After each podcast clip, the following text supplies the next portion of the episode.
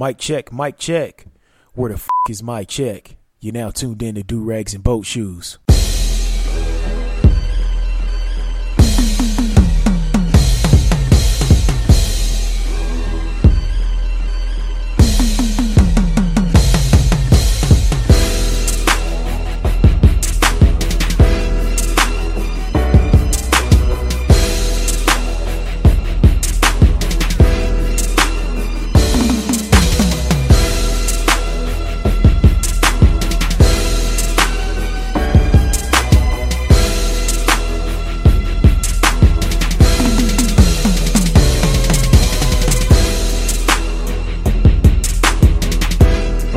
Go ahead and get that turned down. What's going on, everybody? It's your boy A Double. You're now tuned in to episode 204 of Do Rags and Boat Shoes. I know it's been a minute, so let me just start off by saying Happy New Year and Happy Black History Month. it's been a minute, but we right back at it like I left something. Um, I'm working on a new mic, so y'all just bear with me. I'm using a Shure MV7. My last uh, mic was a USB mic, was an M Audio mic um that had Pro Tools built into it. And um yeah, it finally just hit the crapper uh right after that episode 203 that I did back in September. And then it's just so easy to be lazy and just keep putting shit off and like, oh, I'll get it, you know, next week. I'll buy one next week. I'll buy one next week. I'll buy one next week. And next thing you know, here you are three, four months later, and now you're just now getting an episode of Do Rags and Boat Shoes. But um, hopefully y'all had a great Christmas. Um, hopefully y'all had a great October, uh, great Thanksgiving, and shit like that. Uh, this mic is um, actually pretty nice. Um, it's pretty comparable to the the mic that everybody uses um, for podcasting and for streaming and shit like that. And when you see people sitting down um, doing interviews, is the Shure S H U R E. What's that? The SM7B.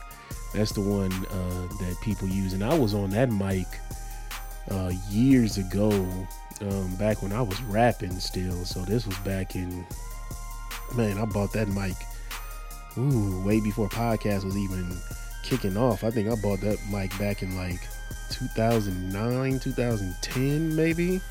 Uh, and I remember um, I bought it from Guitar Center, uh, and this was way, way back in the days. And um, yeah, we used it for the studio we had um, down at the uh, CW Boxing Club or whatever.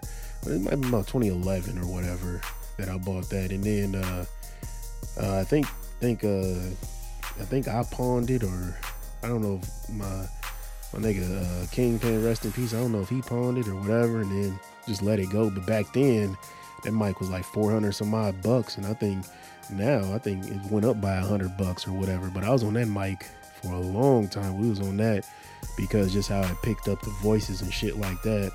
Uh, we were using that as a studio mic, um, but now that's like the standard for using on um, podcasts and things like that. But this Shure MV7 was kind of dope about this is it has like um, built-in gain which is basically your volume to uh, control it and shit like that and it has uh, the meter right there. So it has like the green lights when i'm speaking and if i'm speaking too loud uh, it goes the meter goes all the way up to like orange and red and i can control uh, the volume on the little um, it's like a little touch screen on the actual mic.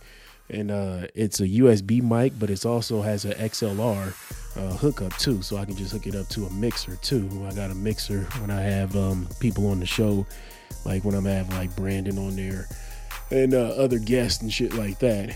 Um, so I could definitely use that. And I got a new stand, and it's just kind of tripping me out because on my M Audio mic, my stand was um, it was uh like a tabletop stand and so I used to just keep one hand on it. It was like a tripod, and uh, I would have it on my desk and shit like that, and I would have one hand on it.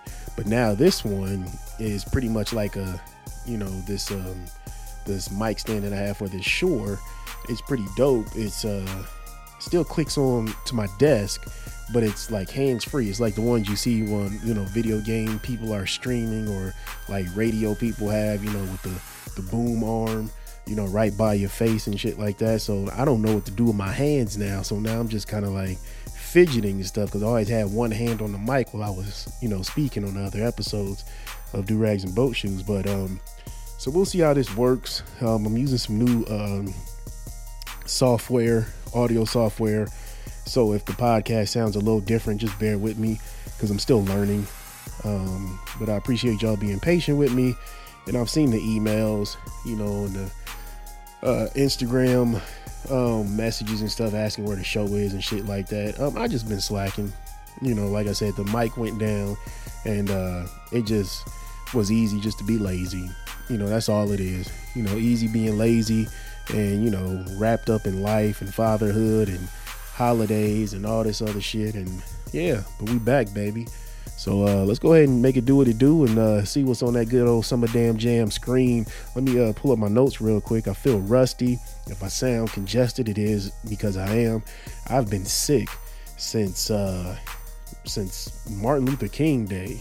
So I have been clogged up, body aches, headaches, earaches since Martin Luther King Day. But it is what it is. Um, the weather has been, you know, it's been beautiful the past couple weeks. But nigga, since what was it? Uh January, like pretty much most of January, the weather was like terrible. Like it was a stretch where I think the month of January we got almost 18 inches of snow or whatever, and that was most like I think that made it into the top six for Nebraska snow totals and Omaha snow totals or whatever. And on top of that, like we had like just dangerously chilly weather, like wind chills and shit like that. But I'm glad we got it up out the way because the end of January into February, you know, it just it just switched. It just was like a switch. It just, you know, as soon as we got out of them sub-zero temps, because I mean, temps got down to like with the wind chills and shit, like in the negative 30s, you know, negative 30s, negative 32 and shit like that. And then you had all that goddamn snow. I mean, we had at one point in my driveway, um, from where I snowblowed and the drifts and shit like that, I had uh, pretty much snow up to my thighs. Like, like it was it was ridiculous. Like um, just the drifts, and then it was just we had a stretch of like it was the first big snowstorm, and it really didn't snow and everybody's like, man, where the hell the snow at and stuff like that. Like it was just kind of, you know, kind of like, um, like what was it? Like it was just like kind of slow, kind of raining slash snowing. Then all of a sudden, it was just consistent. It just was consistent. It was just like, oh, we got three inches this day. Then the next day it was like another two. Then it was like, okay, we got an inch. And then we get a break. All right, here comes another storm front. Then here comes another four inches. You was like, God damn, when will this end? And you got a two day break. Then here come another two, three inches of snow. And then it just got to the point where you I looked at it building up against the fence line, and I'm just like, Jesus, like this is almost waist deep out here. And then we have this huge tree in our backyard. And uh, you just seen the snow piling up around that tree, and it was just like, my goodness, like you just seen how much snow was there, and I couldn't get to any of my sheds, but I always moved my snowblower out of my shed into the garage anyway, because y'all know I'm staying on an acre, and so I keep my my yard um tools like my mower and shit like that, and pressure washer and um, the riding mower, the push mower, and the snow blower. They all stay in that shed, but I always move move stuff. You know, before snow happens, like I move all the shovels and stuff to the garage and shit like that. And I'm glad that I did that just because of the weird hours I was working and the job that I had at the time. Um, just was some bullshit. Like working for the DOT. Oh my goodness, that was disgusting. It was one week that we had so much snow. I literally worked. It was 10 days in a row, and I worked 127 hours. I worked a 17 hour day. I worked from like 7 a.m. to midnight and the rules for the DOT don't apply to us because you know you have that 11 hour drive rule or the 14 you have a 14 hour work day and you only can drive for 11 hours or whatever under the DOT rules. So like you can work 14 hours but you only can have 11 hours of drive time. But DOT when you work for the DOT it's like oh those rules don't apply to us. Like you don't have to do the, the physical you know to see how healthy you are to see if you're medically fit to even drive, which is crazy because you are driving around in a tow plow or a dump truck operating heavy machinery and you don't do the vision test, you don't do the urine test to see if your your kidneys working properly. Um, you don't do the vision test, the blood pressure test. Like it is insane, and so none of those rules apply to you. So, like I said, I work from like 7 a.m. to midnight. Then the rest of the nine days, I work from fucking midnight to from noon to midnight, and it was just like, god damn, it was just whooping my ass. But it is what it is, though. Um, and it wasn't no good money. I thought I was gonna have like this fat ass paycheck, and I was like, uh, what? Like, um, hold on here. Like in 10 days, I worked 127 hours. So on your paycheck, you get paid every two weeks. So you look at that and you're like, okay, so I got like 47 hours of overtime. My check wasn't shit. I was making more in my previous job in the summer in one week. I'm just like, oh, this is some bullshit. This is some straight bullshit. But um, let me quit rambling. Um, let's see here. First things first, let's say rest in power to our brother Carl Weathers. Um, just lost him a couple days ago. Uh, that brother was only, was he, only 76? Something like that. And uh, last thing we saw, man, was the Mandalorian. Um, you know, we all know him as uh, Action Jackson. You know, if he black, other folks know him as Apollo Creed. Um, great actor, um, just a real dope individual. Uh, you know, gave us so many classics. So may he rest in power. And then what we had last night, we had the Grammys last night. Um, I was peeking at it in and out. I was still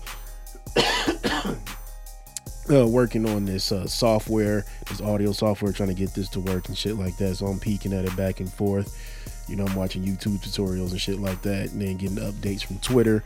Um, and uh, yeah, I was happy to see uh, real rap is back as far as um, Killer Mike being uh, sweeping his categories. You know, he swept all three of the categories that he was nominated in, and uh, because that Michael album is it's a, it's a dope album. It's uh, it, it has the great balance of conscious rap, street rap, kind of preachy rap.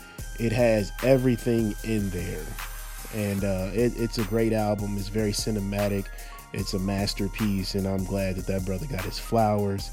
Um, brother's almost 50 years old, and he just swept, and uh, he just did his thing, and it's a great album. And shout out to all the trolls online on Twitter and TikTok. I'm not calling X uh, X. It's fucking Twitter. I don't care what Elon does. And what's funny is uh, to go on a little tangent or whatever to fly off the deep end and kind of circle back is um I didn't know what was it with PayPal. Elon Musk was trying to change PayPal to X. And them niggas was like, man, get the fuck out of here. Like the board members. They're like, man, get the fuck out of here with that corny shit. So yeah, he kept that brewing. It was like, I'm gonna turn Twitter into X. And it's just, nigga, it's Twitter. Your mama named you Twitter. I'm gonna call you Twitter. But um, there's so many young folks who are in these so-called hip-hop spaces, these non-black folks who are in these rap spaces, I should say more specifically, and they're the only thing that they know is Travis Scott and Drake and some of these TikTok rappers, you know, who put out this music that's, you know, it's one verse, maybe a chorus. You know what I'm saying? That's the only thing that they know. And so they're they're all going, "Who was Killer Mike? Who was Killer Mike?" And I know some of it's trolling, but some of these people genuinely do not know who Killer Mike is, who came up with the Dungeon family, and it's just it's amazing to me that you have so many people who are not of the culture who is making money from the culture you know speaking on the culture which is is just insane to me and not knowing the damn thing about it. Like at least do your research at least go and read his wikipedia page go through his discography. And i would think that people would know about killer mike um, more specifically because of the work that he did uh, with run with his group run the jewels you know because they had a niche crowd. So I, you know, I think most of it's trolling, but there are some people online who just genuinely don't know who Killer Mike is, and they're trying to clown and being like, "Oh, how come Drake and 21 didn't win it?" and blah blah blah blah. And it's like, dog, like it's two different projects. Like that Michael album is just pure hip hop. Like that's what it is. Like it's straight up hip hop in and out. He's rapping his ass off, catchy choruses, dope beats, and he's telling a story. Like you have to respect it. And it surprised me that the Academy got it right. You know, that was very surprising to me. Y'all bear with me coughing my ass off. But um and then also uh Jay-Z got the uh, Dr. Dre award um and he was up there talking that talk, you know, pretty much criticizing the Grammys and you know how he speaks on the Grammys and shit like that and you know, drinking D'Ussé about the the Grammy um um, um, you know, award or you know whatever you want to call it, uh, statue award, whatever fuck you want to call it. But he did have a great point about you know his wife never winning album of the year. Like she's one of the, she is the most decorated uh, female artist in the Grammys history, and she's never won it. And then you look at somebody like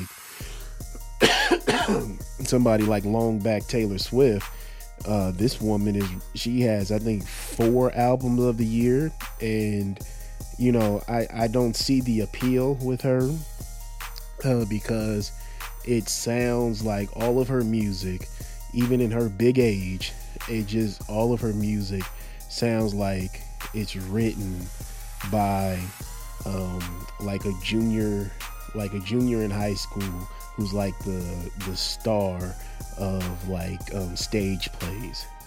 You know what I'm saying? That's what it sounds like. She's like the female uh, Manuel Lin, whatever that Lin-Manuel dude.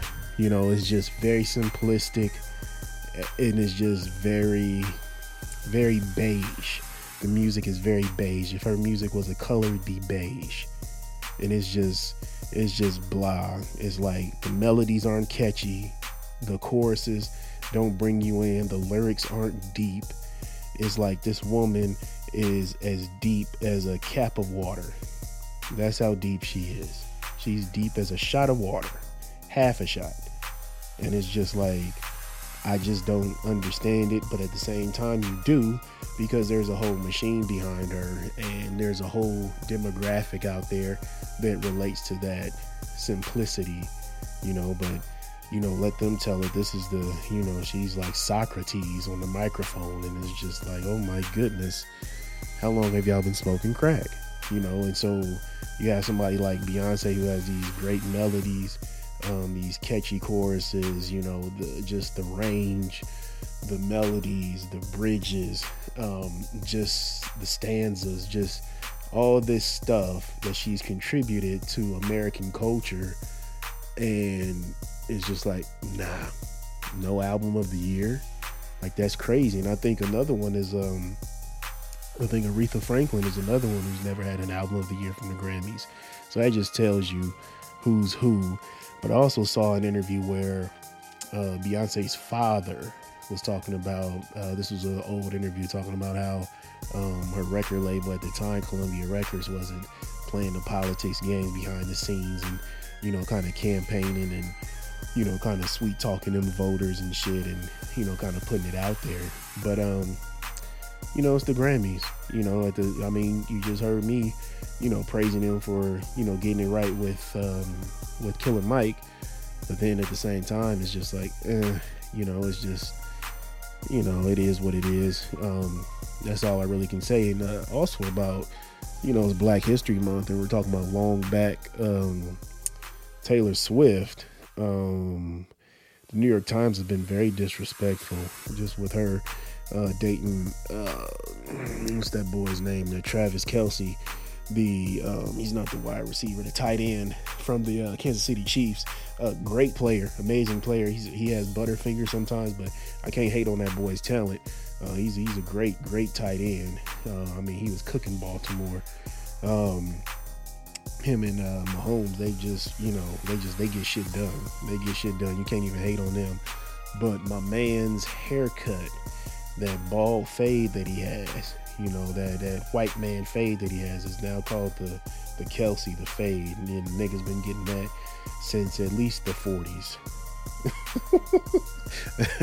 niggas been getting that that that fade that fade beard combo since like the 40s like you like you can like you can just go back and look at pictures of black men in zoot suits. They had that fade and that beard combo.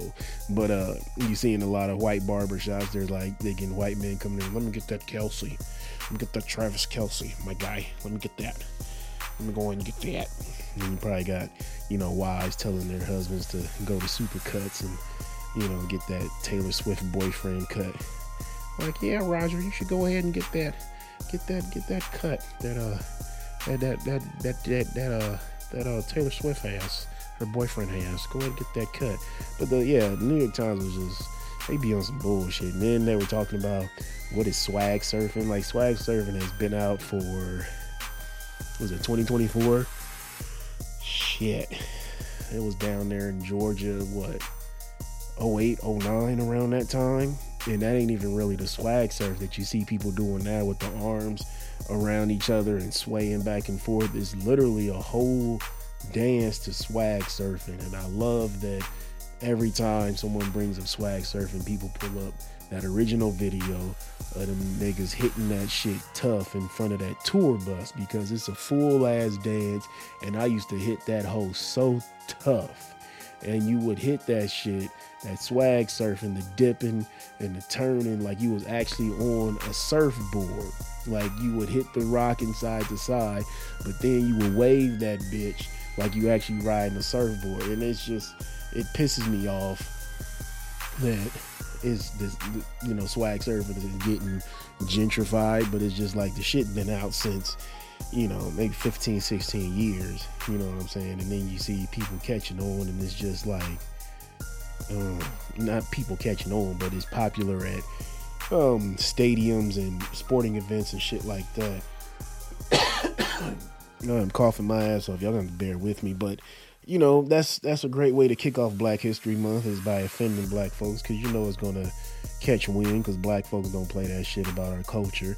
The thing that we need to start doing though is um, there really needs to be someone documenting black history, like black pop, you know, because you can just kind of see where shit is going, like black pop culture, like it really needs to be, um, what I say, archived, and credit needs to be given to where credit's due because we we're such an oral people, um, just like back in the day, how we would learn dances and shit like that. You would have you know, you would either see it on Soul Train or you had like a cousin or uh, somebody from out of town, you know, the family re- reunion, they show you how to do a dance from, you know, somewhere in, you know, Tennessee, they bring it over to Kansas City.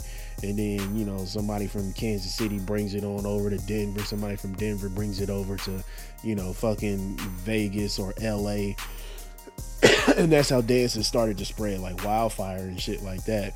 But we need to start like archiving and keeping like records of black pop culture because there's so many times where you see these other groups start just kind of you know edging in you know trying to call it something else and claiming it as as their own and you're just like man get the fuck out of here with that shit and you know black folks end up saying it came from here here and here and you know how white folks are. White folks don't believe shit if it ain't written by a white person. You know, if it ain't written down, signed, sealed, and delivered by a white person, they just like, mm-hmm, uh, short Negro, mm-hmm, fuck out of here.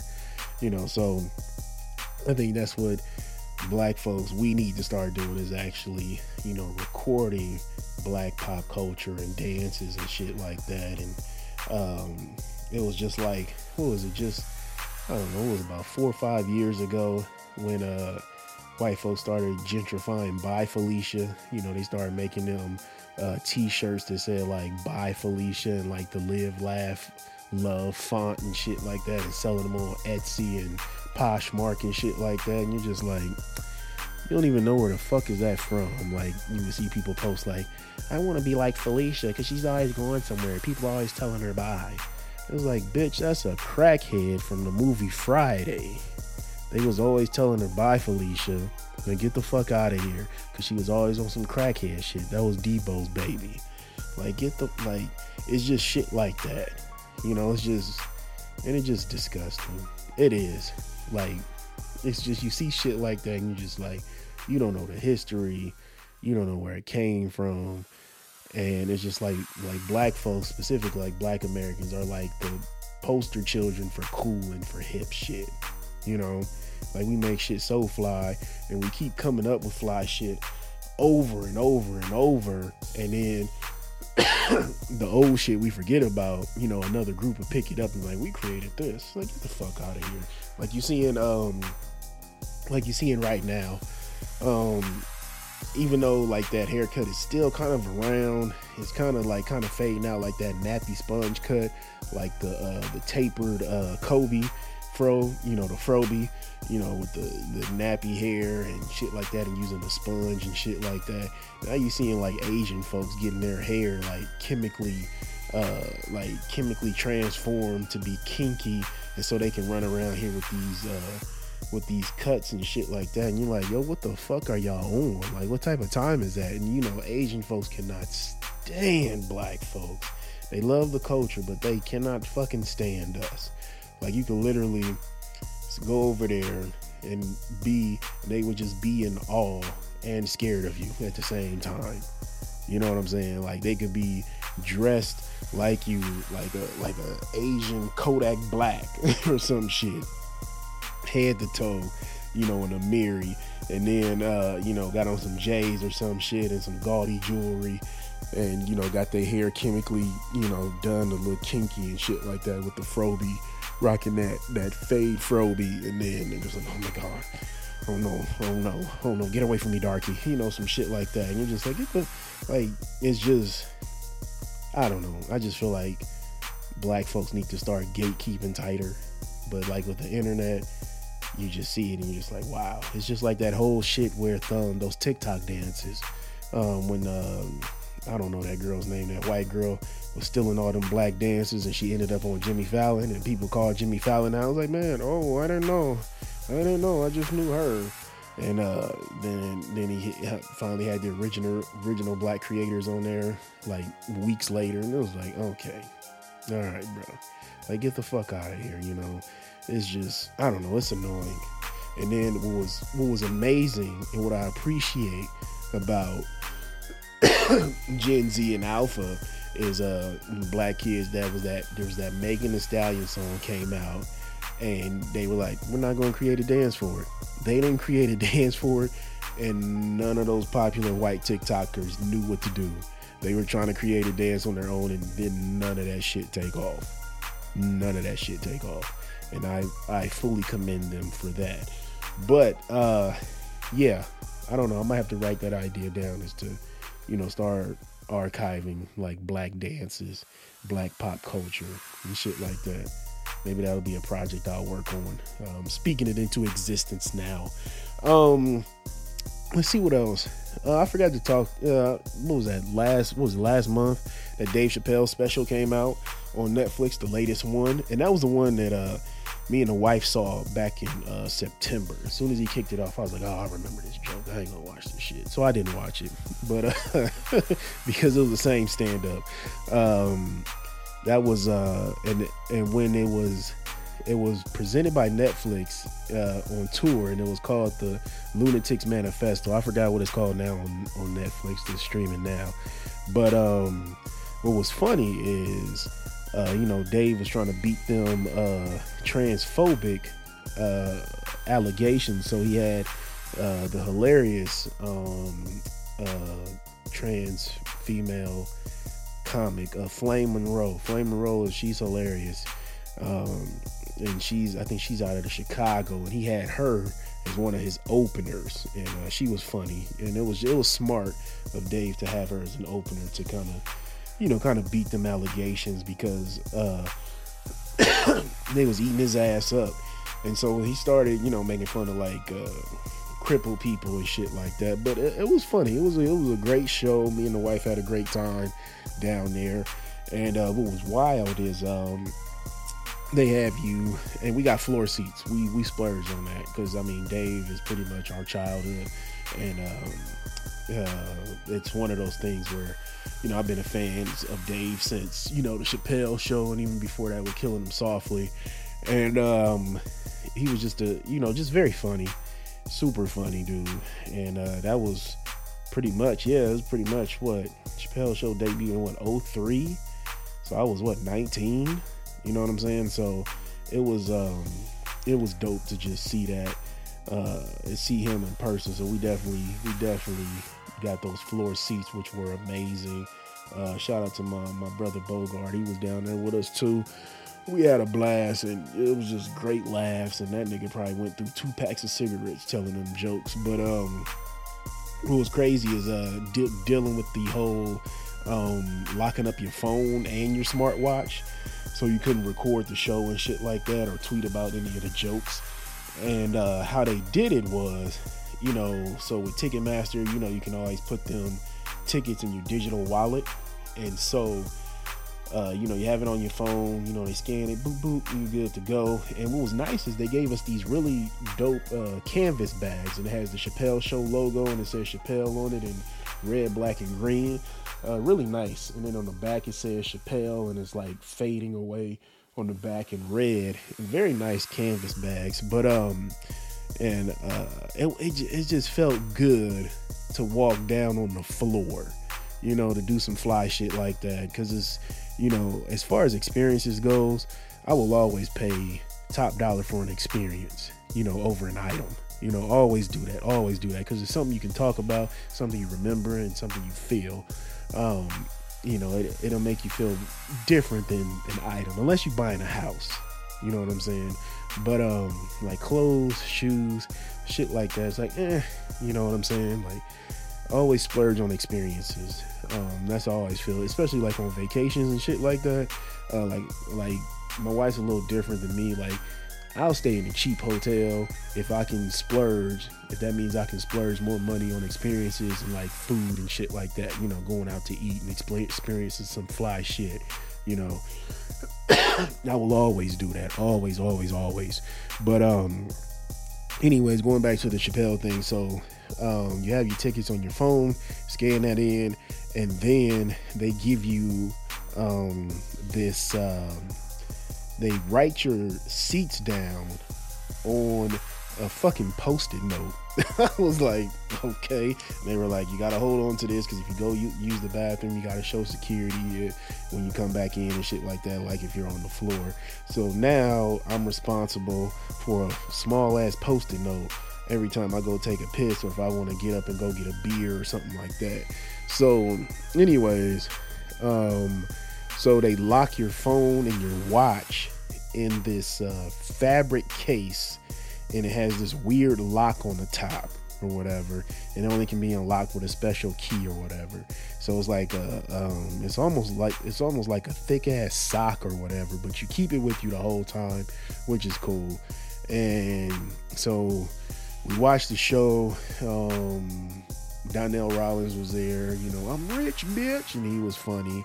Uh, DJ Cipha Sounds was there telling jokes. You know, from Hot 97, that was funny, and it was like, oh, this is hip hop right here. But the dude, he was he was pretty funny. He he was he was telling jokes. I'm like, when this nigga started telling jokes, and he was funny as fuck. And then there was a um, there was like an Indian dude, like uh like uh not feather, but like red dot, you know, from the Middle East. He was telling jokes, and he was funny as fuck too. He was real funny. And uh, yeah, everybody who opened for Dave was funny as fuck. And uh, the, the he, he was great. You know, Dave was amazing as always, and it was dope at the end that he brought out, you know, Bud Crawford and shit like that. You know, celebrating him and his wins and shit like that, and you know, just really recognizing Omaha. So that was an amazing thing to see. Um, and it was just it was dope. It was so dope to just you know go there and just kind of cool out and you know just have a good time with my with my lady doing that shit. You know, it was um it was dope. It was dope. But like I said, um always, always, always pay for experiences. Always, always. If you can, splurge on experiences. If you got the bread, go ahead and splurge on it. You know, sit front row at a favorite comedian, sit front row at your favorite artist. You know, pay for that backstage VIP. You know, meet and greet. Like you will never regret that shit unless the person's an asshole. but still, even if they're asshole, you got a story to tell at a party. You know what I'm saying? But um, yeah, that was it was dope. It was dope. It was dope just doing that. And um, but was was funny though is at the end of the show, you know, they tell you they'll unlock your phones at the end of the show. So we're leaving, and everybody's like, "Yo, yo, where the fuck do I go to unlock my phone?" Because them same people who was locking up your phones, they weren't nowhere inside the arena at all. So you just like you just wandering around lost. And then finally some security guards was like, no, go outside. They're unlocking them outside. It was like, yo, what the fuck is going on here? And so you go outside and then they unlocking your phones outside. I'm like, okay, they got the little key things to unlock your phone and your smartwatch and shit like that. But that was that that kind of pissed us off because it was like, yo, what the fuck, you know? And you and you know, you got your kids at home. You know, my mother-in-law, you know, God bless her, she was watching the girls. She came down and watched them for us so we could, you know, have a good time and shit like that. So that was dope. But uh, you know, you kind of worry about your kids, you know, the whole time. You just like, damn, you know, I had my phone on vibrate, you know, just in case, you know, I could feel through the case vibrating if there was anything, you know, happening at the house and shit like that. But you want to check your phone right away, you know, just in case, you know, you just never know. You miss a text message or, you know, a ring alert goes off, your security camera, security system goes off, whatever, whatever. But yeah, you had to go all the way the fuck outside to get that shit unlocked. But anyways, but still, it was dope. Shout out to Chappelle. I mean, one of the greatest to ever do it. Um, and shout out to the niggas on Twitter that love to get, you know, retweets and likes for slamming Dave Chappelle. Because knowing y'all niggas don't really be moving like that in real life, you know, it's just something about watching niggas pander online that's disgusting to me. Because you like, I know you don't be moving like that in real life, you know, but it's just like, you think you're gonna get some digital panties some some somehow some way. And digital panties ain't nothing but praise from women online. That's all digital panties are. But uh salute to y'all niggas. But uh speaking of comedians uh Katt Williams kicked the year off right by letting the chopper sing and uh telling his truth on club shay shay. That was hilarious. Um salute to him. And uh that was a long ass interview. I, I got through it but it was just like jesus. You know him and reading all them books with his lying ass, but but uh, it was funny. It was funny just hearing him, you know, how he was talking about Steve Harvey and said the entertainer and shit like that. And uh, how he was talking about Michael Jackson calling Chris Tucker Christmas. that was funny. It was almost like watching a, a stand up show, you know. So he was letting that chopper sing. I know Mo'Nique is about to be on Club Shay Shay soon. And I know she gonna let that thing. She gonna let that thing fire off. We thought Katt was talking that talk. This nigga's about. I mean, Mo'Nique. She about to set it off. Mo'Nique. Um, I loved listening to her podcast, and I praised it on the on the older episodes of uh, Do Rags and Boat Shoes because I love listening to her podcast with her and her husband because she was she told the truth and she stayed telling the truth no matter what. And then it finally came out uh, you know, they finally apologized to her and shit like that. But they were, you know, they was trying to blackball that sister, and I was just like, that's fucked up. And she was telling the truth the whole damn time. And now you see what Taraji is going through because she was telling the truth about the color purple and shit like that, and how Oprah be moving. And um, yeah, so if y'all black in Hollywood, don't be, don't do no moves with Oprah because she, uh, she'll treat you like she, her last name is Epstein or some shit. You know, she she'll fuck you over. But um, let's see what else is going on. That nigga Jonathan Majors, god damn, that was a fall from grace, wasn't it? I didn't really talk about Jonathan Majors, but yeah, that nigga, they hit that nigga with uh, what was it, probation or some shit. He got convicted for running away from a white woman. Like, god damn, they didn't like how he ran away from a white woman. Like, you pushed that white woman a little too hard into that SUV to get away from her. I'm like, shit. Like, damn, you can't even run away from a white woman. Like, shit. It was like, you and that civil rights nose is gonna go under the jail. No, I think they hit that nigga with probation or some shit like that. Uh, if y'all been hiding under a rock. Uh, so basically, she was flipping out on him on some Rihanna type shit over his phone, that white woman he was dating and uh, so he basically was trying to get away from her. And uh, the surveillance footage you know was like hey you pushed her a little too hard uh, and back into that suv when you was running away from her. And it was just like shit like she was you know acting a fool and being distraught with him. And you know as a black man you can't be caught with no distraught white woman. They'll string you up from a fucking tree. But they was like yo my g you pushed that white woman too hard to get away from her. So we're gonna go ahead and convict you of this. And I don't know what that nigga's obsession was with Coretta Scott King. Like he was telling that white woman to to be like his Coretta, and then he was saying that shit on uh, the interview. Excuse me, on uh, Good Morning America, and I was like, oh my god. Like, nigga, what type of time you on, bro? Like, what is your obsession with Coretta Scott King? Like, sir, I know you got a civil rights face, but you are not Dr. King, sir. Like you are not moving like him. Like you are an actor. You are an actor, sir. But we'll see what happens. I see Marvel dropped him. He lost some other movie deals, and uh, you know, shout out to those uh, Twitter warriors. You know, who love to see a black man fall from grace. Shout out to y'all, and a lot of y'all have black. You know, y'all claim to be black online, but I don't know who y'all are. You know, so many black folks love to see other black folks fall from grace, which is disgusting. But um, hey, you know, go and get them digital panties if you want to. And then it seems like uh, what was it last month? It just was announced that Tiger Woods he left Nike. He's been with Nike for 28 years, damn near 30 years. So I wonder what kind of situation he got going on because I know some money coming somewhere if he's leaving Nike like that because Tiger was doing some crazy numbers over there in Nike, especially with uh, his golf shoes. His golf shoes were like 220 bucks though.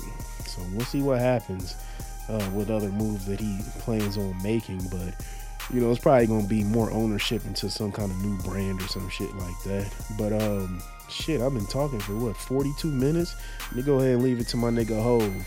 Uh, great job on your Grammy speech and congratulations. But uh, Hove, what you got to say? Don't be the next get tested on that summer jam screen. I smoke rocks. I smoke rocks. All right, thank you so much, Tyrone Biggums, for that lovely intro of selling hope like damn dope. Um, it looks like uh, your man's the American patriot, the country uh, legend Toby Keith has passed away. I think he was battling some kind of cancer, either lung cancer or stomach cancer. Uh, if y'all remember him and Willie Nelson had that song uh, I don't know why Willie Nelson gets a pass, but um, and uh, Toby Keith catches all the flack. But they had that song "Beer for Horses" or something like that, and Willie Nelson is singing about how back in the day, you know, people would be strung up from trees and shit like that if they tried that. It was kind of like the prequel to "Try That in a Small Town." It was a pre kind of prequel to that. It was like back in like early 2000s that song came out. But I never understood why everybody gave Willie Nelson a pass and they was riding Toby Keith's ass, but I think it's because he was beefing with the Dixie Chicks or whatever. Um, but yeah, he just passed away. Um, yeah, during Black History Month. So yeah, that's ironic, ain't it? But anyways, uh, what I wanted to talk about was there's this group, this right wing group. Excuse me, let me get my notes pulled up here. It's taking forever. I need a new MacBook ASAP, but it is what it is. Um, Ashli Babbitt, that white woman that was killed on uh, January 6th uh, during that uprising when they were breaking into the Capitol, when them folks stormed the Capitol. There is a right wing group, along with her husband, they're suing the U.S. government for $30 million over a wrongful death suit. Um, and, you know, the lawsuit states that Ashli posed no threat to the safety of anyone which is a lie. Then they talking about she was ambushed by the officers. She literally was breaking into a door, like trying to break through a barricaded door, climbed through the window and got clapped. Like that's what happened. Like she should have just complied. You know what I'm saying? Like just you know there was many many many warnings like hey stand down nope don't come in here don't come in here with that bullshit and she got clapped that's what happened so now she's like this weird martyr for like right wingers and trump supporters and shit like that. Just just very odd because you know the right is so law and order and all this other shit but that only applies to non-white people specifically black folks. You know they need because white folks can't stand the cops. You, you see so many videos online and even before online days when they used to have them state trooper shows on uh, on uh, Fox and shit like that and cops and white folks they hate the police. If the police is fucking with them they hate them but if they keeping niggas in line it's it's great. It's back to blue. Let me put this thin blue line flag up on my car and shit like that and blue lives matter you know as long as it's keeping the niggas in check but you've seen so many videos where you know go get your supervisor buddy. Give me your badge number. You know you see shit like that all the time. White folks can't stand the police.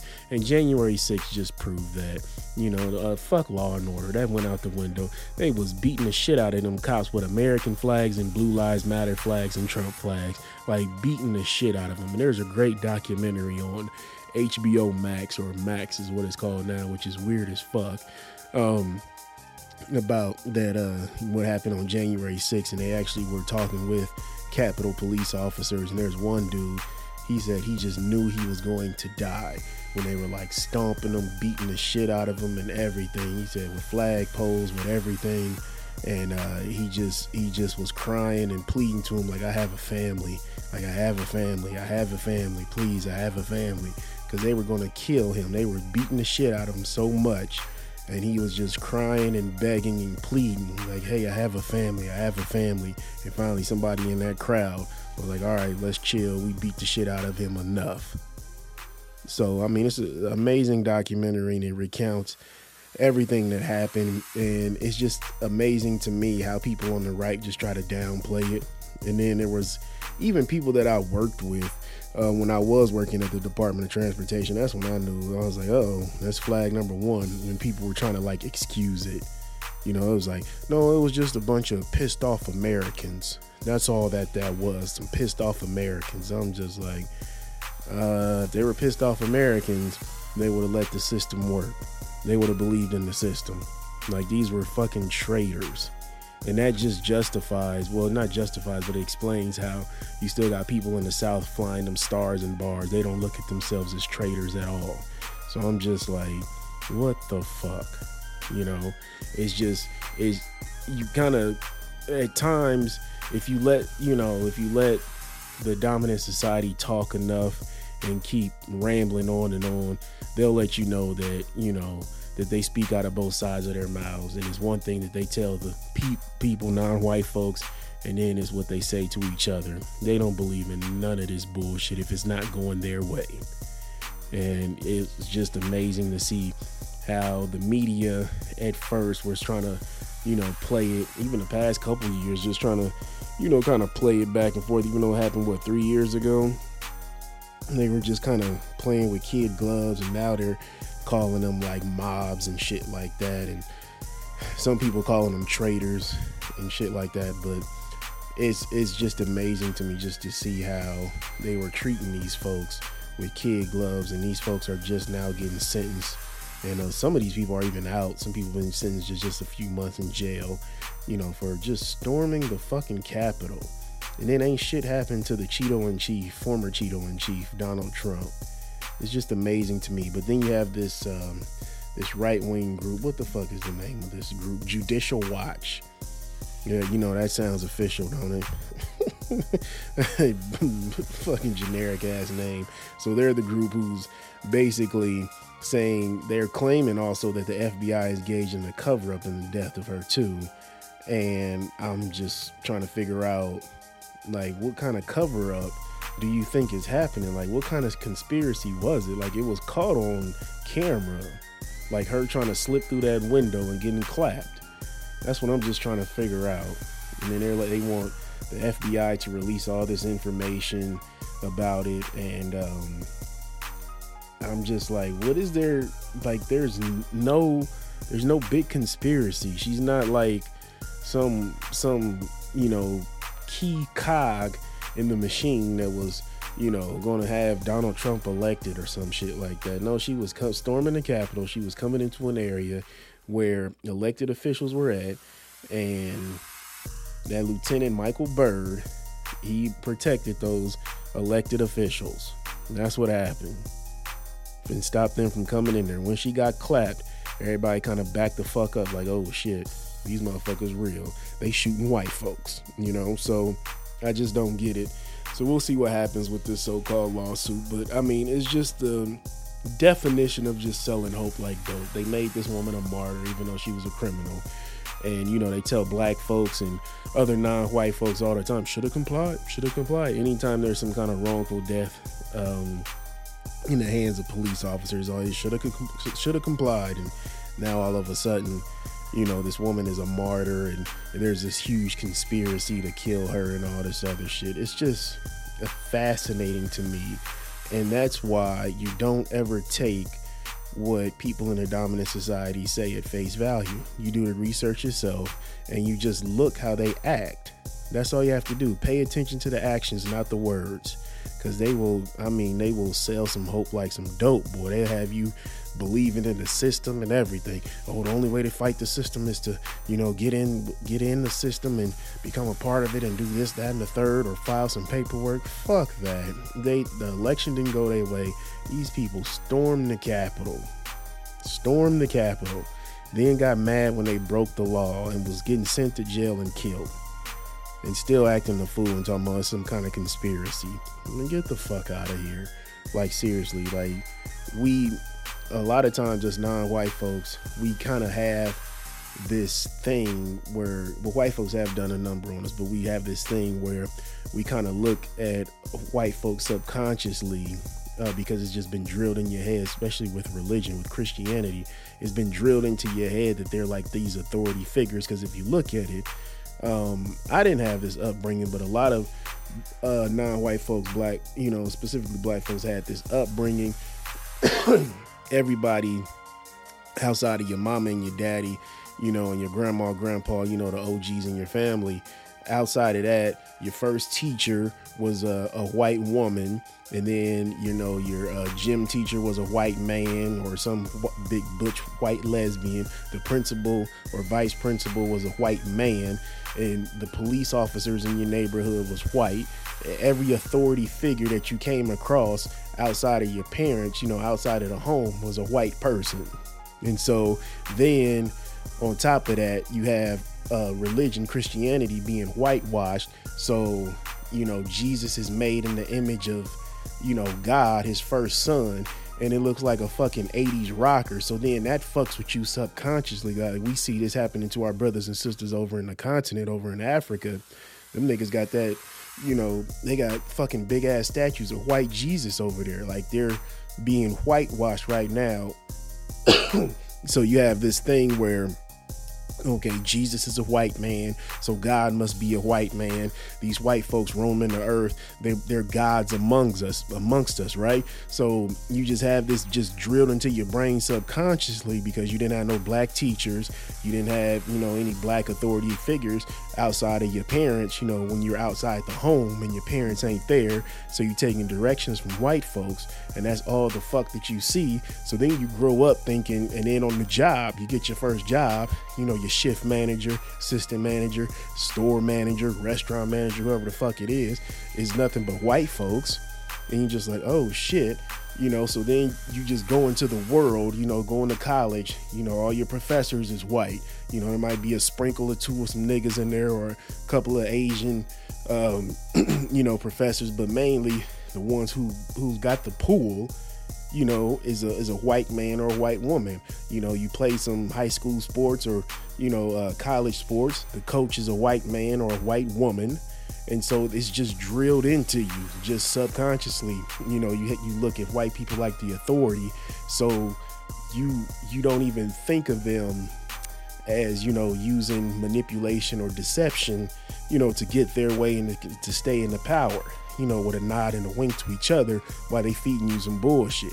So you just think you taking everything they say for face value because you've just been programmed like that. You know what I'm saying? You look at images of the Pope and some white dude. You know, it's just everything authoritative is just some white person. And that was the great thing about Barack Obama, you know, even though he didn't do shit for black folks, but just seeing that image, you know, a lot of our kids saw a non-white person leading the country. So then it's just it's a confidence boost. It's like, oh shit, okay, it really did a did a a number on the you know the white Jesus concept or the white gods amongst us, you know. So you you really have to do the research yourself, and the further you go back in history, the darker that it gets.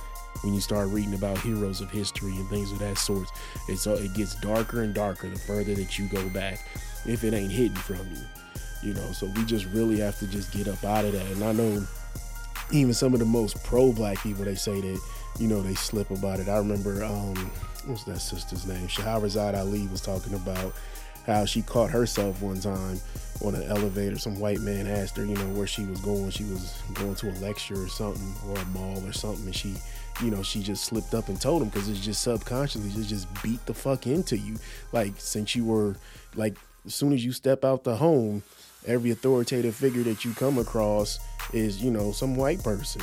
And I mean, it's just this, the system's just designed that way. I mean, you look at fucking teachers, like every fucking teacher now is just a white woman. Like it might be one black woman who's like an administrative assistant or some shit like that, or like a teacher's assistant, but every fucking body is a white teacher. And I remember, and I was fortunate enough to, I went to King Elementary. My principal was black. Most of my teachers were black. Um, and it was a black centered school. So even if you go to that school now, it's over there off of, I went there from, it was from kindergarten to uh, third grade. And along the hallways was nothing but black folks. Like, and it's still up to this day. Uh, it's just throughout the whole school, it's just black inventors, black musicians, um, just black folks who've done amazing things to contribute to American culture, just all through it. And that's all you learned about was black folks. Uh, and even though there was a couple white teachers that I did have there, but still, it was just nothing but black folks. And I went to King Science Center and I had black teachers there. And then once I got to junior high at King Science is when I, you know, it started fading out. You start seeing more white people, but from like fourth grade to sixth grade, because sixth grade was still considered grade school. Um, then I got to seventh grade, and I remember I used to always get into it with my white female math teachers. They used to always try to play me to the left. I don't know why, but they always did. And um, and in fifth grade too was when I had an issue because I used to be an A B student and used to be ones and twos. So like one was an A, two was a B. Through my whole leading up to fifth grade, then I started getting threes, which was a C, which was an average, and I'm like, why am I getting C's? And I'll never forget this woman's name, it's Miss Geisler, and she just didn't like me, just didn't like me. But from fucking sixth grade up until my senior year of high school, I was back being an AB student, like making the honor roll and everything. But that woman, she just did not like me. But in uh, seventh and eighth grade, I had these um, two young white women teachers, and they just didn't they didn't like none of us black students. Like you just started feeling that. You were like, oh shit, okay. But I still would do all my homework and pass, and I would get sent to the office all the time. And I never was a trouble troublemaker, but especially in like eighth grade, I would always get sent to the office. It was like my algebra two class or whatever in eighth grade. It was either algebra two or algebra three. I can't remember. And uh, I would always get sent to class. Still would either get a one or a two in there, get an A or a B in that fucking class. But those teachers would always fuck with me, always because if you know me, you know, I, I do have a, I don't have a smart mouth, but everybody in my family talk to me like an adult, if that makes sense. So I have common sense. So you're not just gonna run some bullshit by me, and I would always call out bullshit when they would either fuck up on um, on the overhead. Y'all remember them overhead projectors uh, that they had, and they had the light bulb and those clear sheets and shit like that. And they be trying to teach us something. I'm like, well, in the book it says do it like this, and then there's a different answer and shit like that. And then they would be trying to treat somebody unfairly, and I would call that shit out. And then you know it was just you couldn't bullshit me, and I seen how you were treating other black students as opposed to the white students, especially in eighth grade. It was only me and like, let me see, three other black students because they split us up and they put they put like A teams and B teams in uh junior high, in seventh and eighth grade, and they had me and like three other black students with all these white kids, and then all the black students were like on the A team, and um and there was no like white folks there and they just had us in there. I'm just like we was the coon class or some shit. But they would always just try to try to play us and just kind of treat us different even though we was smart as hell though and I, I just never stood for that shit and I, i'd stay calling that shit out and i was always in the office Or always getting sent to um fucking in school suspension especially in eighth grade uh, because that that lady did not like me. She was like fresh out of college or whatever, and she had a smart mouth, but my mouth was smarter because I always called out her bullshit. Always called out her bullshit. She would always be trying to, you know, fuck with us and stuff like that. And I just, I just, I don't let that shit slide at all because I seen how she was treating us, those little sprinkle of black students. And then in seventh grade, uh, the year be- before, had this lesbian uh, basketball coach, teacher who was um who would um she had a smart ass mouth and I would get I would get right back with her. Get right back with her. She always be trying to give me shit about some homework or some shit like that. I'm like, bam, it's right here. Always be trying to have me uh, uh, stay stay after do some shit. Talking about I didn't do no homework or some shit like that. And I smack that shit right on the desk. It's right here. You didn't you didn't you didn't check it. You know what I'm saying? Or you didn't you didn't sign off on it and blah blah blah and all this other shit.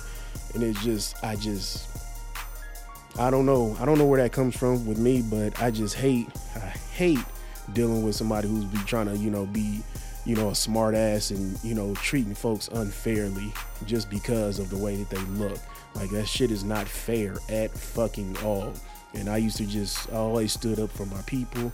Always stood up for, you know, people who didn't look like me, you know, who was being mistreated and shit like that. But yeah, in seventh and eighth grade, I, I'd never forget that. It was always my algebra teachers. They would always just fuck with the black kids. It just was, they would, you know, treat them white girls, them white boys with kid gloves and shit like that. They forget an assignment. Oh, yeah, you can just, just, you know, just turn it in tomorrow. You won't lose any points.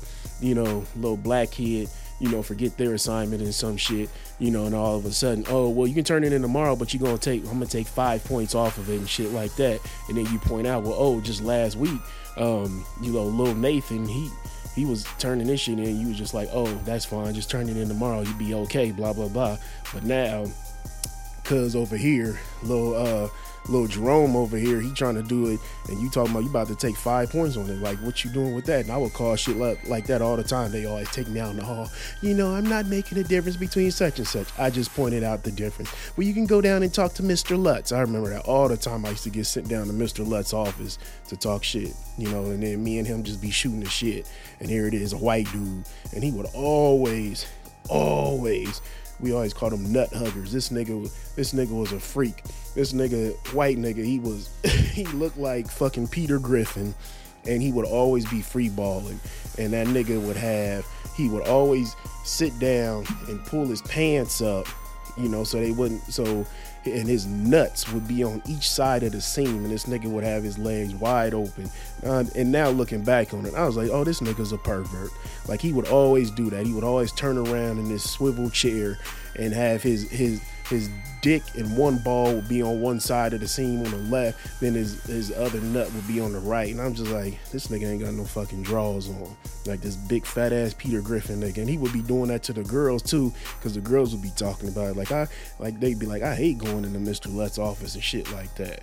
But yeah, but I know I'm going off on a tangent, but but that's why I say, you know, black folks and other non-white folks, we have been indoctrinated to believe, you know, that white is right. Everything that they gonna say that comes out of their fucking mouth is the fucking truth when it's not.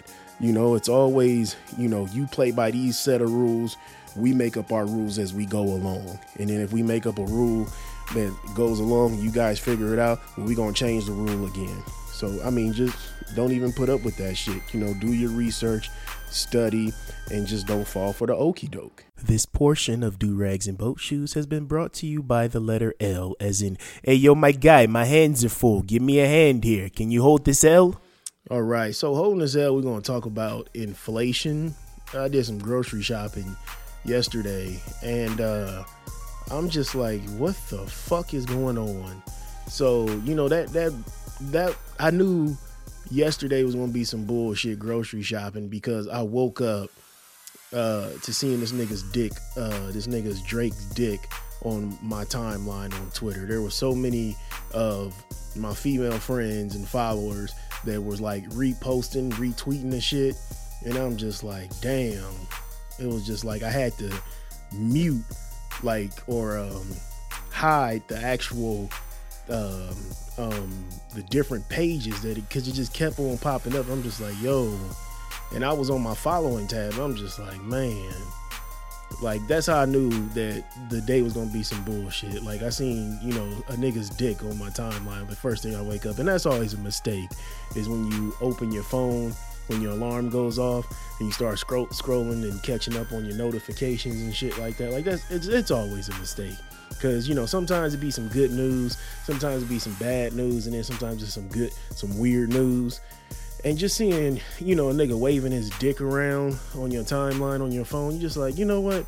Today gonna be kind of fucked up. And so, anyways, you know, I get ready for the day and shit like that, and then I go grocery shopping in the afternoon before I pick up the girls from school. And I'm just like, you know, like normally my wife does the grocery shopping, and um, you know, she does it online and shit like that. And it's always a situation where this ain't in stock, so they substitute they want to substitute it for this, but it ain't shit that goes with the meal. And then she ends up actually going into the store and it's actually there. And it's just like, okay, these niggas is just lazy. So anyway, so I'm like, I'll just go in and grocery shop. I'm I'm free, you know, this week. And um, I was like, you know, let me just go in here and grocery shop. And, you know, it, it was like, why is everything so fucking expensive? Like it makes no fucking sense. Like, do y'all know like they had a sale on soda? So a 12 pack of soda now regularly priced is $8.99. Nigga, you telling me for 12 fucking cans of Dr. Pepper, you want nine dollars? Or you can download a digital coupon and it'll be like four for 12 or some shit like that. You know how crazy that is though? $8.99 for a 12 pack of soda and it gets fucking worse. So then I was like, okay, down I, I couldn't download the coupon or whatever. So I'm like, okay, it's whatever. My wife really wanted some Dr. Pepper zeros or whatever. So I'm like, "Eh, it's whatever. So I like I'll just handle it, you know, when I get in line or whatever, because it, it was an ad, you know, digital coupon and shit like that. And then this is the day before the new ad comes out or whatever. And then the coupon just disappears. Like the lady who was checking me out couldn't get it on her phone and shit like that. And then it wouldn't let her change it in the computer and shit like that. then you went, so you stuck in that position like, um, all right, do I? And she was like, well, you can go to customer service and they'll just refund you back. And I'm like, all right, I'll do that or whatever. This is like after I'm grocery shopping. And then I looked at the line. It was like eight niggas deep and only uh, my homegirl that I went to high school with, she the only one checking people out at customer service. And I'm like, I gotta go get these girls from school. I'm gonna just hold this L and pay this nine dollars for this 12 pack of soda or whatever, which was fucking stupid. It was stupid. It was just fucking stupid on my behalf. But you know, that's just what goes through my mind and what I'm going through. It was a bad day because I saw Drake's dick first thing in the morning. So, anyways, going back to grocery shopping, I'm like, okay, you know, I'll buy some stuff, you know, for breakfast and stuff like that. And I was like, oh, let me just grab a jug of orange juice, a gallon of orange juice. Why is orange juice seven dollars and forty nine cents? And Baker's had the audacity to have that shit, and you know how that had those yellow tags with the blue writing and shit or the red writing. It was like new low price. Like nigga, how how much was it before? No, it said everyday low price. Nigga, for some orange juice from concentrate, it ain't even freshly squeezed. Like, nigga, y'all literally took some frozen orange juice, added some water, shook it up in a jug, and put a cap on there. And you want $7.49, and you can go over to the frozen aisle, the frozen vegetable and frozen juice aisle, and grab a canister for like two bucks and make it yourself. Or grab two of them to make a gallon for four bucks. You know how crazy that is? And then the half gallons, they was like five something. I'm like, that don't need the math don't even math right. So if you get two half gallons, they were like 489 or some shit like that. Like two half gallons equals a gallon, right? But it's just like that's fucking almost nine bucks. Like, and why is everything like food wise? Everything is like close to five bucks. It's like 479, 489, 499. It's like, why is that like the magic number for every fucking thing? Like, it's just crazy. And normally, you know how inflation works. Excuse me. Is, you know, shit gets high, you know, um, something happens with production and it, it fucks with uh, the raw materials or processing the raw materials. Something in the line of manufacturing fucks up something, so they have to raise the prices or whatever uh, to make sales and shit like that. And nigga, the pandemic was fucking four years ago. We creeping up on four years since COVID hit because COVID hit the U.S. at the end of February. So we're creeping up on four years and we still playing these outrageous ass prices. And then people are like, oh, it's because, you know, the Fed, uh, the federal, not the federal government, but the um, Federal Reserve is just printing up, was printing off money and blah, blah, blah, not, you know, putting uh, the money up against something like loans or shit like that or debt, whatever. And it's just like, why the fuck are we still paying for it? And then they try to blame it on that, and then you see all these companies have these record profits and shit like that. Only good news that came out of this uh, shit is, um, with all this inflation shit, is McDonald's. They're catching. They they had like a. Um, uh, uh, it wasn't a quarterly call, but it was like a, some kind of finance call, and kind of the conversation leak, and it was talking about how they're losing people who make forty five thousand dollars or less. How they're losing, you know, uh, you know, the working poor, how they're losing their, you know, that's really their bread and butter. And it's just like, nigga, a fucking McChicken is almost four dollars, nigga. Like, what are you talking about? Like, you surprised? You know what I'm saying? Only time, the only time that we like me and the wife, we both work, so you got dual incomes right there. Shit, when we go to McDonald's, we use both of our phones to get them goddamn discounts because it's crazy. It is fucking crazy. It is bananas. This looks like you look at that shit. Like I always use, like I be having that coupon all the time, like twenty percent off five dollars or more, or thirty percent off five dollars or more, or be like buy one Happy Meal get one free, and I do that for the girls or whatever. And then on my wife's phone, she'll do you know something like you know, you buy a double cheeseburger, you get the second one for like 29 cents or some shit like that, and then we'll buy some fries because it's just like, yo, what kind of what type of time y'all on? Like a double cheeseburger? A double cheeseburger doing Obama's first term, that shit was a dollar. And that was a double cheeseburger. That wasn't the fucking McDouble.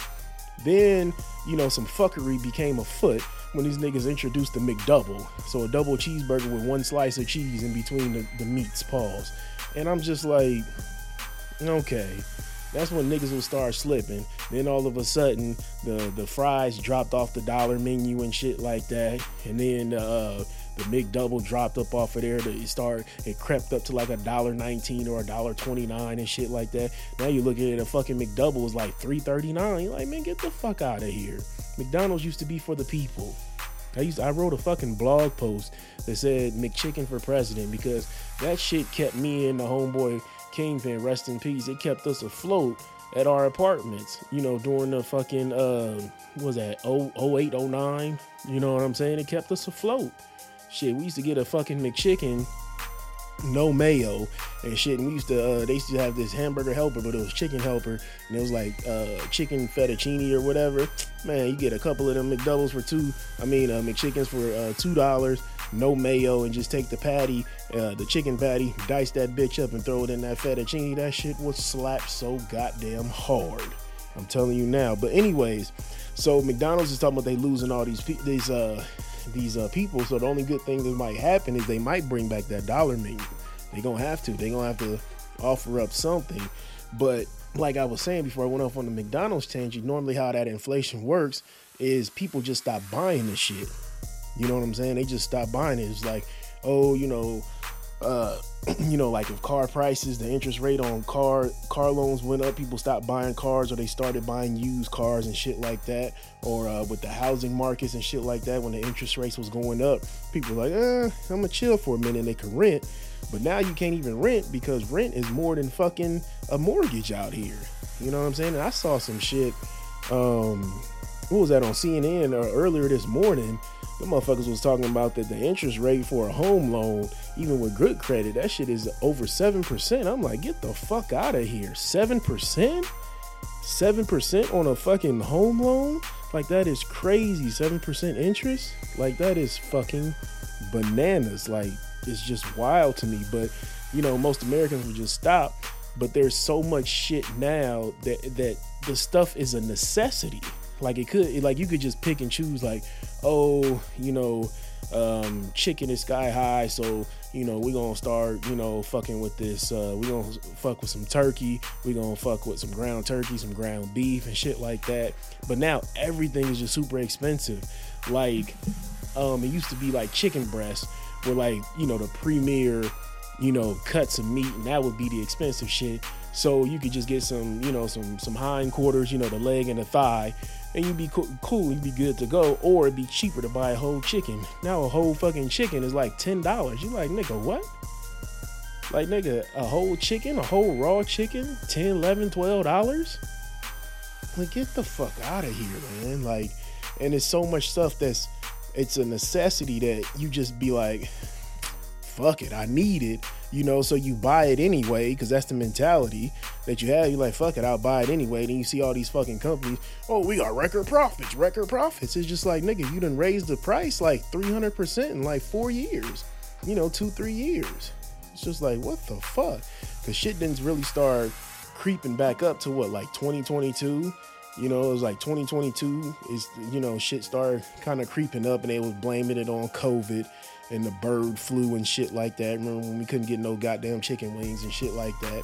It was like, oh, the bird flu is wiping out these uh, these chickens. So a whole chicken is, you know, fifteen dollars and shit like that. So you're like, man, get the fuck out of here.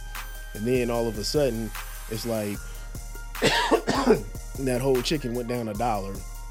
Then you look at, you know, the fucking uh, poultry farms. It's like, oh, we, we getting record profits right now. You're like, yo, what? Nigga, what? Like, come on now. And you look at, like, everything is just so fucking expensive. Like, I, I bought enough shit for meals and, you know, family of four. I got two toddlers and a wife, and we always have leftovers. And I bought enough food for, what, six different meals um, to last us into the, the following week when I get paid. And it's just like, okay, we got enough to last till then and shit like that. And it's just like, nigga, I spent over 200 bucks. It's just like, what? For a week's worth of food? Not even a full seven days, like six days worth of meals, you know, breakfast, lunch, and dinner. And it's just like, like, nigga, are you serious? Like, my cart wasn't even full like that. Like, that's, that's what just, it just trips me the fuck out. Like, you just look at this shit and you just like, man, like, they really just horn us out. And it just, man, like, where the fuck them, uh, them niggas that was uh fucking with Obama when he first was in office, them uh Occupy Wall Street niggas. Where the fuck are y'all at? Like why y'all ain't out in front of these grocery stores or some shit, you know, causing a ruckus. Shit, I might lead a new charge, man. Just start protesting in front of these stores or, you know, take that shit to these farmers or something. Cause this is some bullshit. Like to these corporations, like nigga, food, nigga, like are you fucking serious? And then you look at fucking, then there was the fruit that I had to buy. I had to download all these fucking digital coupons just to have a decent price on fruit. Like I bought some some blueberries and it was like, oh, download the coupon and it's only four dollars. Like four dollars for some fucking blueberries, nigga? Like four dollars, nigga? Like I remember when these shits used to be like a dollar ninety nine, like just a few years ago. Like now they four dollars? Like get the fuck out of here. Like this shit is ridiculous. And then without the the fucking digital coupon, they were like six bucks. Like, come on. Like, man, this shit is just fucking ridiculous. But you know, I just blame, you know, I blame all this shit, you know, for me being so crabby and angry about it because I seen that Canadian nigga's dick. That's you know, first thing in the morning. I just knew it was gonna be a fucked up day. So I guess I gotta hold this L. Get your man. You win. Perfect. All right, so moving on to not all heroes wear capes. Uh, we have to give it to the brother, Mr. Willie Thompson, and Big Jim's. Not Big Jim's, that's used to be the barbershop, but Jim's Rib Haven is back open. Uh, it's about damn time. It caught fire last year of uh, March, back in March, and uh, they've been trying to get up to code and get all the electrical work redone and shit like that. And they are back up and running. It's been about a week or two that they've been uh, open, and uh, that goddamn line be down Ames Avenue, and I ain't trying to. I ain't trying to wait there that goddamn long. I'm gonna try to hit them niggas when they first uh, open up one of these days. But yeah, that goddamn line, man, that should be about 12, 13 cars deep. And that should be uh, the whole shape of the goddamn line is like a question mark down Ames Avenue. It's just like, fuck. But I mean, shout out to Mr. Willie Thompson and, you know, the whole staff over there at Jim's Rib Haven. And hopefully, with all this, um, with all these customers coming in, they can hire some more people, though, and get a second cashier. Because that's always been the, the goddamn wait. Like, you go in there, you think you're going to beat the line and the cash there's only one cashier in there so she working the window.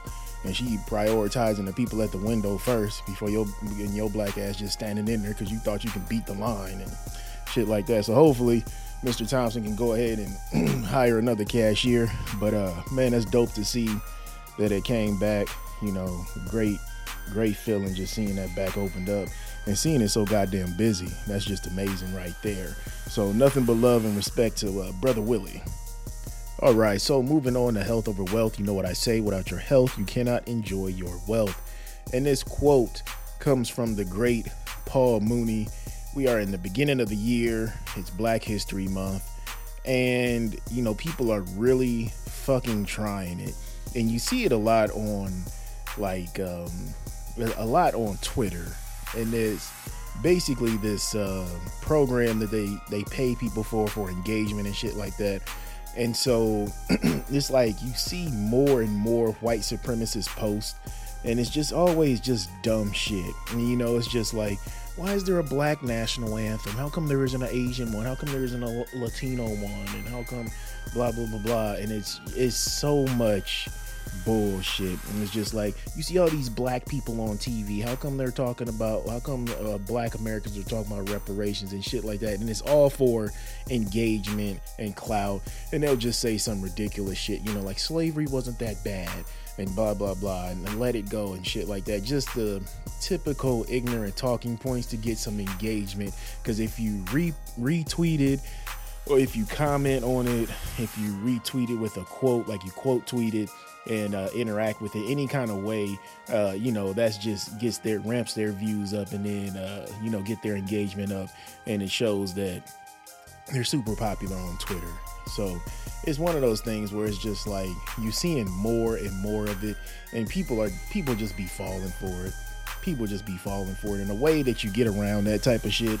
Like if you're gonna quote tweet it or something like that what you want to do is actually just take a screenshot of the tweet and then then post that as a picture with your response or some shit like that. So that person doesn't uh you know be engaging in uh what is it farm engagement? That's what they call it farming or whatever.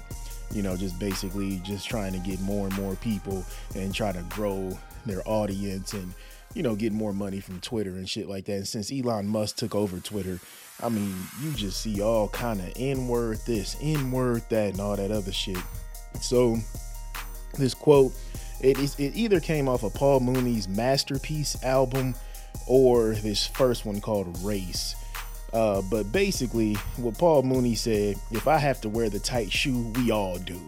And basically, what he was saying is, if I'm going to be uncomfortable in a situation, we all going to be fucking uncomfortable. That's just how it goes. And I've done that plenty of times before at work. And I'll give you some examples. There was a time years ago at my job where the white folks, like I, like me and one other black dude, we've been working there for like four or five years, and in my department, we're the only two black dudes. We're the only two black dudes that drive the bigger trucks at my job, and and them and them white managers and supervisors would always get us mixed up. It would be in group text, uh, you know, asking us to do something, uh, you know, specifically like they would, you know, say my route and mean him um, you know, say my route and then, you know, use his name and then vice versa and shit like that. Just get us mixed up. And there's only two of us. And at the time, uh, our department, like I said, it was just two black dudes in the department. And we had like a Hispanic guy and like three white guys. It was only like six of us. And uh and I was just like, yo, what the fuck? And it just makes you so fucking uncomfortable and it's so disrespectful because you've been working at a place, you know, for over five years. And so, and I remember listening to the Masterpiece, I think it was the Masterpiece album, but it could be the race one. And I remember Paul Mooney saying that, and he was basically just breaking down how, you know, if you're gonna make me uncomfortable, I'm gonna make everybody in this motherfucker uncomfortable. And that's what I started doing.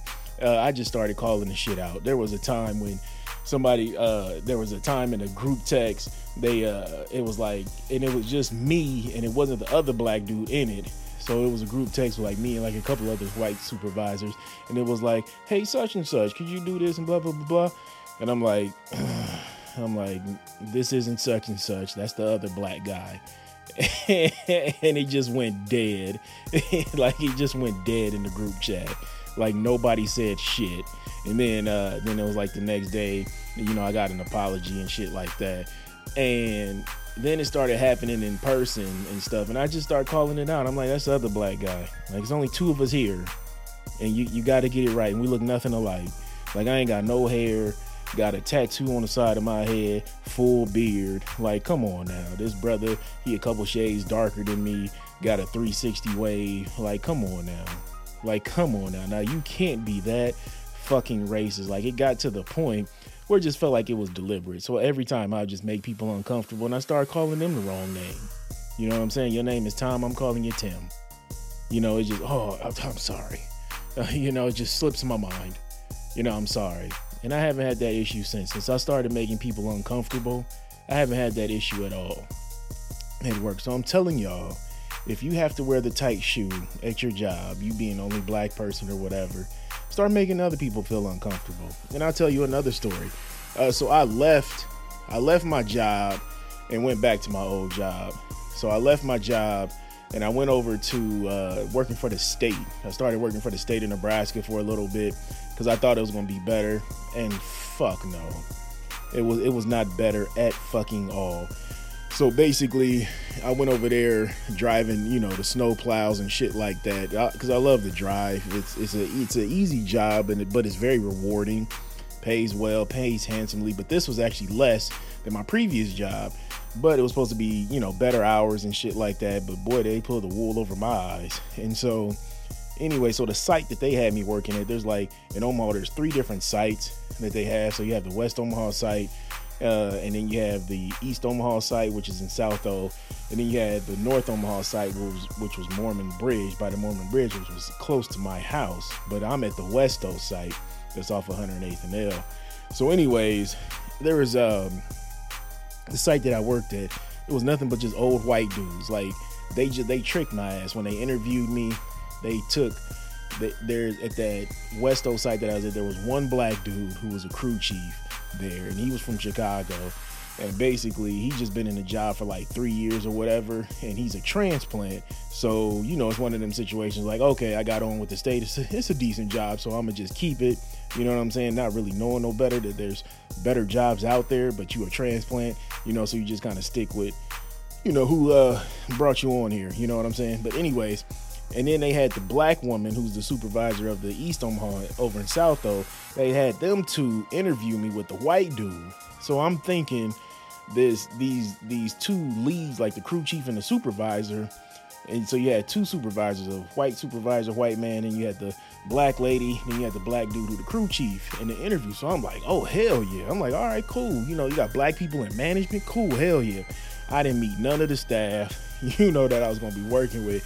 And so I go through the interview, knock that shit out. It was cool in the gang and everything. So I'm like, I'm feeling good. I'm like, oh hell yeah. I'm like, cool. You know, I'm telling the wife, I'm like, yo, they got a black supervisor. And then she's like, yeah, I know where you live at. You know, you neighbors with my, you know, you neighbors with my mom and blah blah blah. I'm like, oh okay, your mama stay down here. And, you know, she described the house. I'm like, oh okay, I know what house that is. You know, so bam, I'm like, okay, cool and shit. And then the black dude, he cool as fuck. You know, I was like, okay, cool, cool. So I got a black supervisor. So it's like it's two supervisors, and I got a crew lead. You know what I'm saying? Got a black woman supervisor, got a black dude who a crew chief, and the white dude seems decent. I'm like, all right, cool, cool in the game.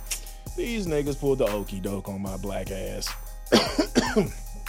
so, so, so my first day, I get there, and basically nobody introduces me to anybody. So I walk in, the receptionist or the administration administrator lady's like, oh hey, welcome, blah blah blah.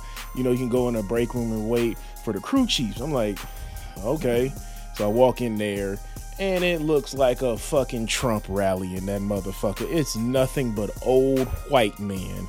Like I'm 40 and the closest guy to my age was probably like 53, 54, and you got guys in their fucking 60s working there, and there's one guy just sitting there, uh, got on a fucking Trump 2024 hat, and I just knew off rip. I was like, oh hell no, and everybody just kind of looked at me like, oh, this the new nigger. You know what I'm saying? It was just that kind of thing. I was like, oh, I fucked up royally. So, but I'm thinking, I'm thinking like, okay, so it's the black supervisor and the black crew chief I'm like, all right, I'll give it a shot. Well, the black supervisor, she's the head of uh, uh, South Omaha. I'm like, oh my fucking god! So I won't be working with her. And then you had the black crew chief. He was at the West O site or whatever, but they talk to him and treat him like shit. I'm like, oh hell no, double hell no. So then they thinking that I'm gonna be on the coon train with this nigga, right? And there's so many times that I had to correct them, like they were just talking shit uh, there was one white dude who basically uh, he had an African girlfriend, one of them old white men. He had an African girlfriend, and the way that they was talking about Africans, I was like, okay, you know, just oh he's getting scammed and all this other shit. And, using them for his money and shit. And they were just talking about it with disgust and stuff. And they're like, I wonder how his parents would feel, you know, him dating, you know, an African woman and blah, blah, blah. I'm like, yo, what the fuck? So I'm looking at the black dude, the crew chief, he ain't saying nothing. And I'm just like, and so I call it out and I'm like, what do you mean? What his parents think? What do what does his parents think about it? You know, he's a grown man, and it just gets quiet. And then, everybody just kind of side eyes and look at each other like, oh, we got one of them, right? So that's strike number one. And then, then it was a situation where you start, you know, you start learning about these guys and shit like that. And some of them, not all of them was racist, not all of them, but the majority of them were. And there was a, what was another situation? There was one where they was watching ESPN and some some black athlete was on there and uh, and this is what I talk about the tight shoe thing. So there was some black athlete on there. I forgot who it was because they're always watching the top ten on Sports Center or whatever. And there was some kind of thing where somebody had multiple baby mamas or some shit like that. And the, the guy made a comment like, "Oh man, I know where all his money's going, all to them baby mamas or something like that." And then I said, I was like, I'm gonna say a, a, a, different name, but I was like, Jim, haven't you been married three times and you got, you know, four kids by three different women? And then it gets quiet again. You know what I'm saying? So that's what I talk about when we gonna make motherfuckers uncomfortable. And so there's it's just situations like that. You just had to call it out. And then it just it was too much for me. It was like I only worked there for like two and a half months, and it was it was like walking into the fucking lion's den. And on so when you have snow shifts, so on snow shifts you work, uh, you know, you work a 12 hour shift and clearing the the interstates and shit like that, but you work with the construction crew. So we was highway maintenance, and the construction crew is um that's where all the black folks is at. And so I was talking with a few of the brothers over there. I'm like, I was like, yo, how the fuck do y'all do this? Like talking to them, I'm like, is it like that over there under construction? And it was like, nah, it ain't like that over here.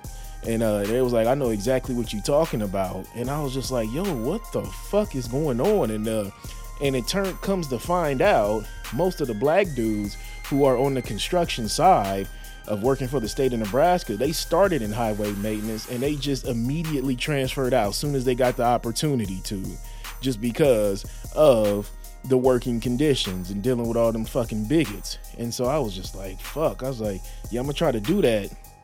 And so, but they were telling me because you have to take a test to get into uh, the construction side because it's a lot of it's a lot of geometry and a lot of math and shit like that and measurements and so you have to take this test but it only opens up in the spring so this is the end of november. I'm like the spring or what? And they was like april. I was like i ain't gonna make it that long. And they, and they just kept on telling me man just hold on just hold on. You know you come over to this side you cool. You know everybody's good and everybody got some fucking sense and everything like that. And uh you know and then you get to that point and it's just like Nah, no, no. Like I, I walked into way too many racist conversations in the locker room because we had a locker room where we changed it, and it wasn't necessarily towards black people. It was towards other groups. So then it was just like, well, what the fuck are you saying when I'm not here? You know what I'm saying? And what are you saying in front of this black crew chief? Because the way that they was just disrespecting this man, I'm like, yo, you're their superior, dog. And he just like, oh, well, you know. No, I don't know, sir. Cause ain't nobody gonna be disrespecting me, and they're they're my shit. They're they're my coworkers. I don't let them disrespect me like that. You know what I'm saying? So it was just it was so many times where I had to correct and correct and overcorrect, and these motherfuckers in their 50s and 60s. And it's just like I said, it was just like walking into the fucking lion's den. You always had to just correct them. You always had to correct him. Like there was this fucking hillbilly who was trying to say that you know religion started, uh, you know, with the Norse people and shit like that talking about the Christian uh, religion started with Norse and all this other shit. And I was like, man, get the fuck out of here. Like, this is your version of we was kings and shit like that, you know? And it's just like, come on. We know the oldest, you know, uh, fucking Bible and the earliest, earliest, earliest first signs of Christianity came out of Ethiopia. You know, it's just like, like you have to just stop with these fucking lies, you know? And it was just like, and these people were just so stuck in their fucking ways. And it just the way that they talked about you know, non-white people and women, you were like, God damn. And we had like one female crew chief and just the shit that they would be saying to her. And she would just let the shit roll off her back and just you know laugh it off and shit like that. I'm like man i can't i'm not this hard up for no fucking money. And it's less than what i was making at my old job and i was like hell no i just it got too fucking much and i couldn't go to my superior about it because I did file formal complaints and shit like that, and because uh, the the supervisor, these was his most of these were his buddies in the fucking Marines. So it's just like, okay, you got a whole racket going here. So yeah, I got the fuck up out of there. I hit my old manager back up at my old job, and I was like, yo, can I have my job back? And he was like, yo, we'd be more than happy to have you back. So I'm back in my old job because you know it's one of them things where I wasn't gonna fight that fight it wasn't worth it. It wasn't worth going in there. I, I did file a, a, formal complaint with the EEOC, and we've been corresponding like back and forth and shit like that. But I don't think anything really gonna go down like that. Um, but it was just so much, and I looked into transferring into uh, different areas, like over to the Mormon Bridge or down there in South Omaha, because down there in South Omaha it wasn't nothing but you know just Mexican niggas down there. You know what I'm saying? So, and you had the sister who was running the shit. So, and she seemed like cool as fuck, but you just never know. You know, it could have been you know uh, a low key coon, just like the the crew chief was at my site. You know, taking that shit up off the white men. That was that's what made me so fucking mad because I seen how much respect that they had for the supervisor and for the uh, for the white crew chief because there was three different crew chiefs. You had the black dude, you had the white hillbilly, and you had the chick, and just the respect that they gave that white man. I was just like, yo, compared to the black dude and compared to the woman, I was like, oh, this ain't it. And then me having to constantly correct and check, you know, motherfuckers for saying just fucked up shit about different groups and it was just like what are they saying about me you know what i'm saying so it just, it just wasn't it. Like just just that situation of somebody having the audacity to criticize someone for having multiple baby mothers when you've been married multiple times and got you know, multiple women pregnant and you can justify, you know, talking shit about somebody's baby mama because you got married four times. Like, you know, get the fuck out of here. Like, it's, it's just that type of shit that you have to call out. And it wasn't it wasn't one of those jobs where you just like I'm gonna stand and fight and I'm gonna you know no it wasn't that it was just like yo let me get the fuck up out this situation because I'm gonna put hands and feet on somebody and it was just it was like walking into the lion's den every fucking day like that was probably the hardest two and a half months that i had man. That was so tough. It was so tough going in there and you working with this heavy these heavy duty tools and equipment and you have to you you just don't know you know um with the incompetence of these older men. And on top of that you're thinking okay, these motherfuckers could, you know, drop this truck on me, you know, while I'm under it because they had had me up under there, you know, changing fucking oil filters, fuel filters, and just doing shit like that. I'm working with chainsaws, the wood chipper, you know, cutting down trees and shit like that. And it's just like, you know, I couldn't trust nobody that I worked with. I didn't trust a fucking soul when it came to us cutting down trees and shit. I would take my chainsaw and like we'd be at a site cutting down trees along the highway and shit, and I would be fucking 50 yards from the next person and my head would stay on the swivel because I didn't trust them fucking bigots. I didn't trust any of them white supremacists, you know. And it was the some of them was cool, but still at the same time, like I don't know what they were saying, you know, about my black ass when I wasn't there. You know what I'm saying? So you really could you didn't know who to trust. You know, some people seem cool, but here they are yucking it up with the hardcore white supremacists. So now I suspect you of being one. You know what I'm saying? And it was just, like I said, it was just like going into the lion's den every fucking day. Every fucking day I had a debate defending some non-white group or woman. Every fucking day. And then it would always come out, oh, well, I see what you're saying, but it's like you're that fucking old, you're that stuck in your ways, and then it's the next day, here you are talking about another group of people, you know, and you're thinking you're the fucking authority or Christ out here, you know, like your way, you know, it's just all, it was just nothing but I'm white and I say so type shit. That's all it was. Like, and, and it just, oh, I just wanted to just fucking throw up so many times. It was just so disgusting hearing this shit come from these people and it was just over and over. I'm defending people over and over and it was so fucking draining. It was so draining. Then i'd be on the job sites and they'd be like hey you're not talking. I don't want to fucking talk to you. I don't want to tell you shit. I'm not telling you shit about my life. I'm not telling you a goddamn thing. I don't want a goddamn thing to do with you. Hey you're not working with us and blah. No i'm working on this section over here. I'm gonna get started down here. And it was just like, and I just thank God that I was able to go back to my old job and I didn't burn that bridge because I was there in my old job almost 10 years. So, yeah, and it just made me, you know, I know it's corny. I know it's kind of, you know, we be sitting in them meetings, you know, when they be talking about diversity and inclusion and shit like that, but it makes me appreciate my my job that I'm at now, my old job that I'm at now, because you can definitely, you know, you have a 800 number you can call to. There's a whole uh, there's a whole diversity helpline, hotline, you know, for non-white people. You know what I'm saying to call and shit like that if they ever have a situation.